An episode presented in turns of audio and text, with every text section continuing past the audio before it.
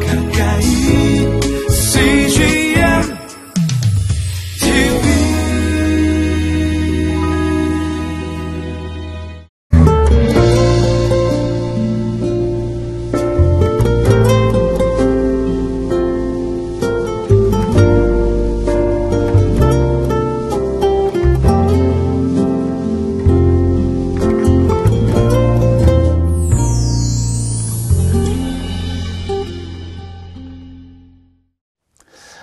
봄에는 유난히 어, 잎이 나기 전에 아, 꽃부터 먼저 피는 그런 나무들이 아, 참 많이 있습니다. 아, 개나리, 진달래, 아, 목련과 벚꽃, 아, 산수유, 어, 복숭아 아, 나무에 피는 꽃과 뱃꽃 이런 모든 것들은 다 잎이 나기 전부터 꽃부터 어, 피어나는 그런 봄에 맞을 수 있는 그런 감격들이죠. 아마도 그것은 어, 빨리 수정해서 열매를 가지려고 하는 어, 열정은 아닐까 생각해 봅니다. 이렇게 봄은 우리 모두에게 어, 무엇인가를 자꾸 가르쳐 주려는 것 같습니다. 우리 주님은 열매로 그 나무를 알 수 있다라고 말씀하셨습니다.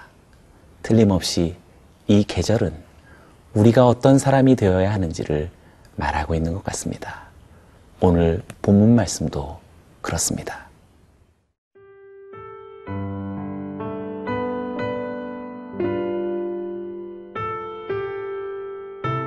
이사야 49장 1절에서 13절 말씀입니다.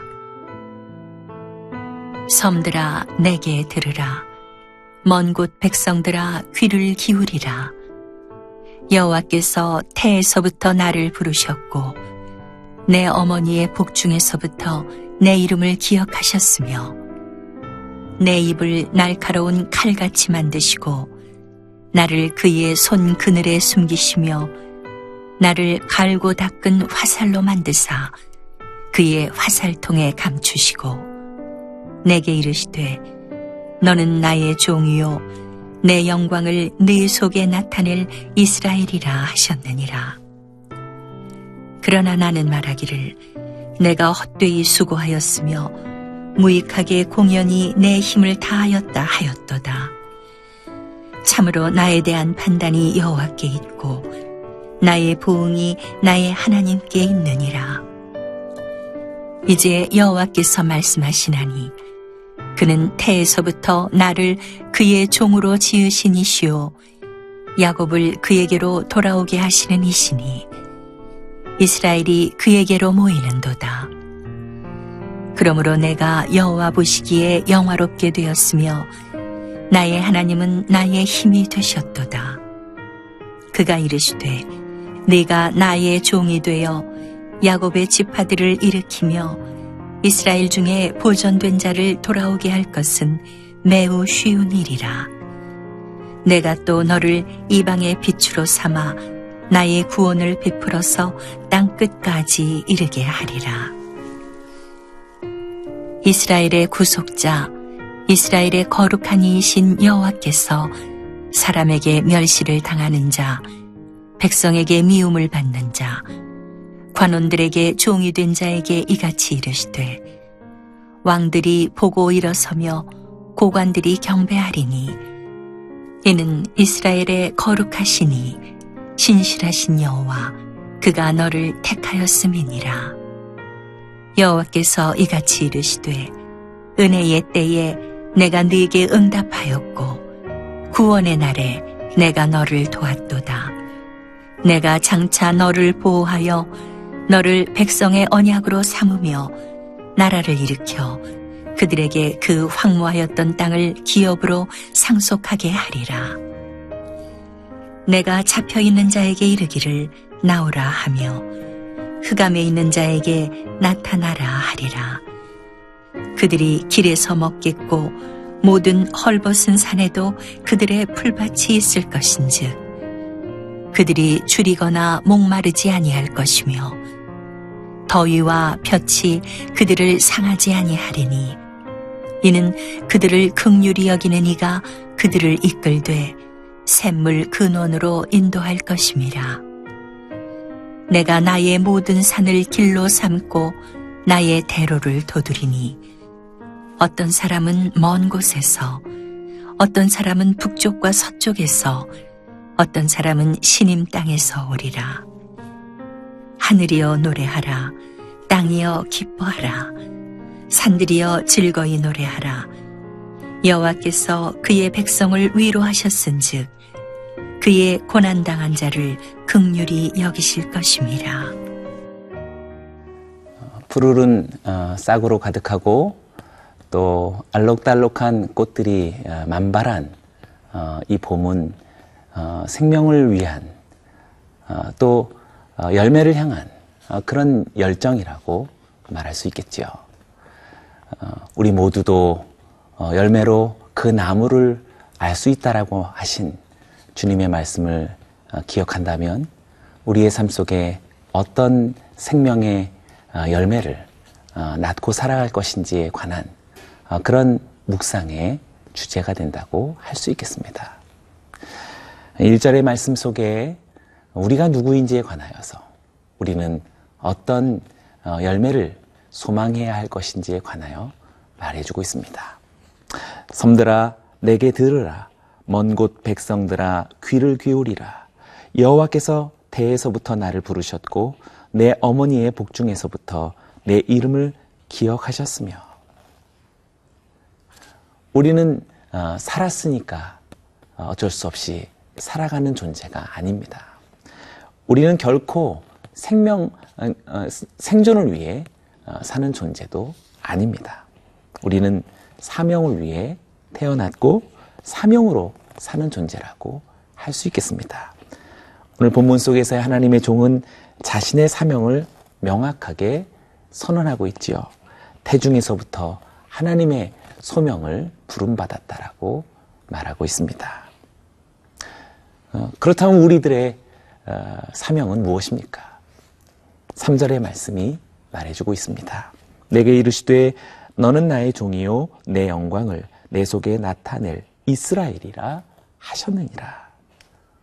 우리가 하나님의 종이라고 어, 성경은 우리들에게 말해주고 있습니다. 우리들의 정체성은 무엇입니까? 우리들의 사명은 무엇입니까? 하나님의 종이 되어 하나님의 영광을 나타낼 참 이스라엘이라고 말해주고 있습니다. 어, 구체적으로 어, 떤 종인가요? 틀림없이 하나님의 대언자요, 하나님의 예언자라고 말할 수 있겠습니다. 왜냐하면 2절 속에서 그 의미를 발견하기 때문입니다. 내 입을 날카로운 칼같이 만드시고 나를 그의 손 그늘에 숨기시며 나를 갈고 닦은 화살로 만드사 그의 화살통에 감추시고 그 입이 날카로운 칼같이 만드셨다라는 사실에 오늘 본문에 하나님의 종은 자각하고 있습니다. 자신을 갈고 닦은 화살과 같은 어, 병기로서 어, 그렇게 이해하고 있습니다. 하나님의 종을 통하여서 선포하게 되어질 이 말씀이 날카로운가 날카로운 칼같이 예리하여서 쪼개는 능력을 갖는 거지요. 갈고 닦은 화살과 같이 꿰뚫을 수 있는 능력을 갖는다라는 의미입니다. 그렇습니다. 사랑하는 여러분, 우리가 하나님의 종입니다. 우리는 하나님의 영광을 나타내어야 할 하나님의 대언자들이라고 말할 수가 있겠습니다. 우리는 이렇게 대언자의 삶으로 하나님의 종으로 또한 어떤 결과들을 소망해야 할까요? 5절의 말씀이 말해주고 있습니다. 이제 여호와께서 말씀하시나니 그는 태에서부터 나를 그의 종으로 지으신 이시요 야곱을 그에게로 돌아오게 하시는 이시니 이스라엘이 그에게로 모이는도다. 그러므로 내가 여호와 보시기에 영화롭게 되었으며 나의 하나님은 나의 힘이 되셨도다. 야곱을 하나님께로 돌아오게 하는 것입니다. 또 이스라엘을 하나님께로 모이게 하는 것입니다.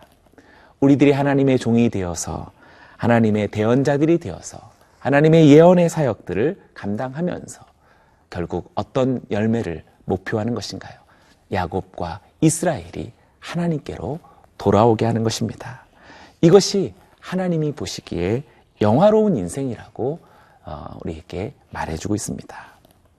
하나님의 뜻은 여기서 멈추지 않습니다. 6절을 말씀해 보면 그가 이르시되 내가 나의 종이 되어 야곱의 지파들을 일으키며 이스라엘 중에 보존된 자들을 돌아오게 할 것은 매우 쉬운 일이라. 내가 또 너를 이방의 빛으로 삼아 나의 구원을 베풀어 땅 끝까지 이르게 하리라. 이스라엘을 돌아오게 하는 일은 매우 쉬운 일이라고 말하고 있습니다. 하나님의 뜻은 여기에 머물러 있지 않습니다. 더 큰 사명을 계획하시는 것이지요. 너를, 우리를 이방의 빛을 삼아서 열방을 돌아오게 하시겠다라는 계획입니다. 얼마나 가슴 벅찬 인생인가요? 저와 여러분들의 삶은 바로 이 사명을 위해, 이 열매를 위해 살아간다라고 말할 수 있을 것입니다.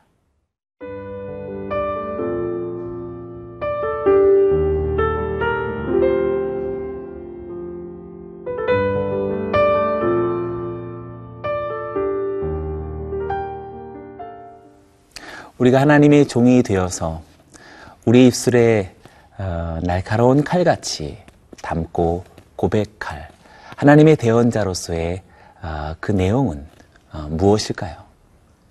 오늘 8절 말씀이 바로 우리가 고백하고 선언해야 할 어, 하나님의 대언의 말씀이 무엇인지 말해주고 있습니다. 여호와께서 이같이 이르시되 은혜의 때에 내가 내게 응답하였고 구원의 날에 내가 너를 도왔도다. 내가 장차 너를 보호하여 너를 백성의 어, 언약으로 삼으며 나라를 일으켜 그들에게 그 황무하였던 땅을 기업으로 상속하게 하리라. 하나님의 백성을 향하여서 예언을 선포하고 하나님이 하시고자 하시는 일의 그 계획을 어, 선포하는 어, 그것이 바로 어, 하나님의 종이 고백해야 할 어, 대언의 내용임을 보게 됩니다. 그 구체적인 것은 하나님의 은혜의 때가 어, 이미 어, 이르렀고 구원의 날에 하나님이 이미 우리를 도우셨다라는 이 분명한 사실입니다.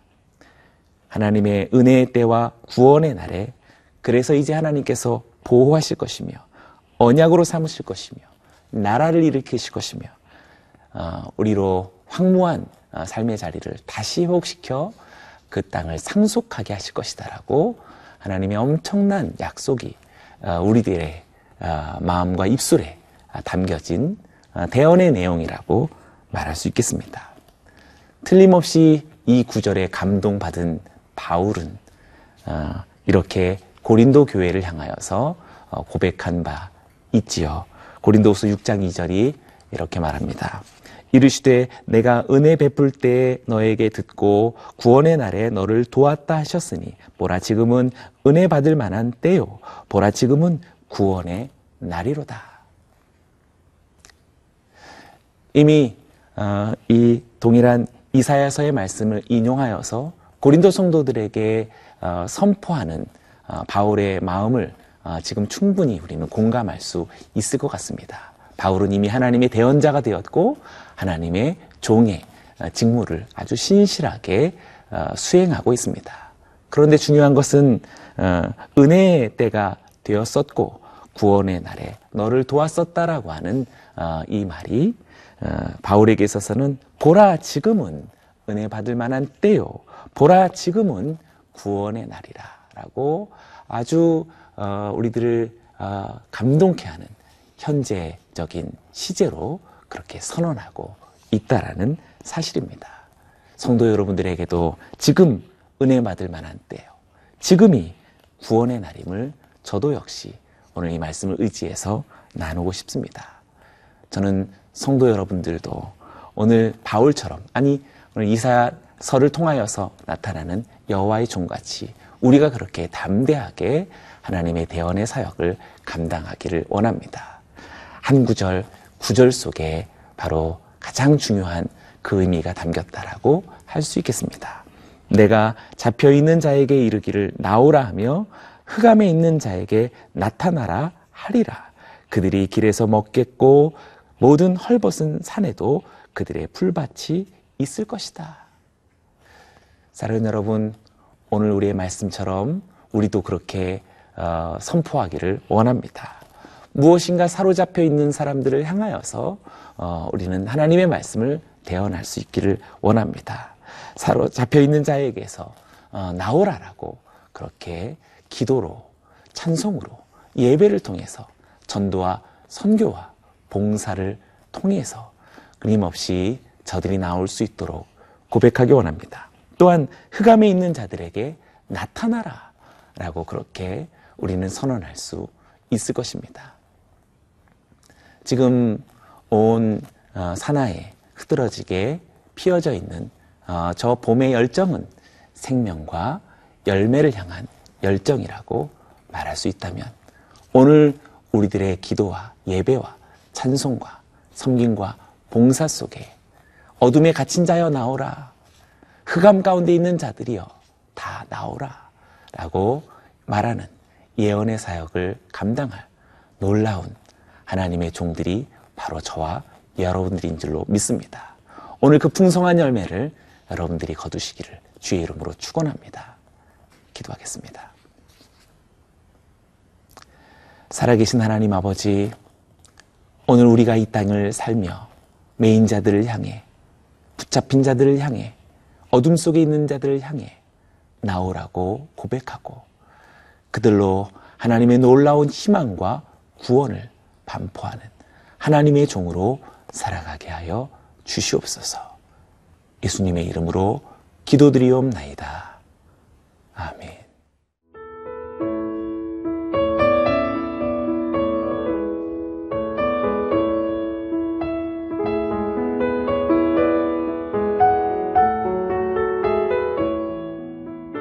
이 프로그램은 시청자 여러분의 소중한 후원으로 제작됩니다.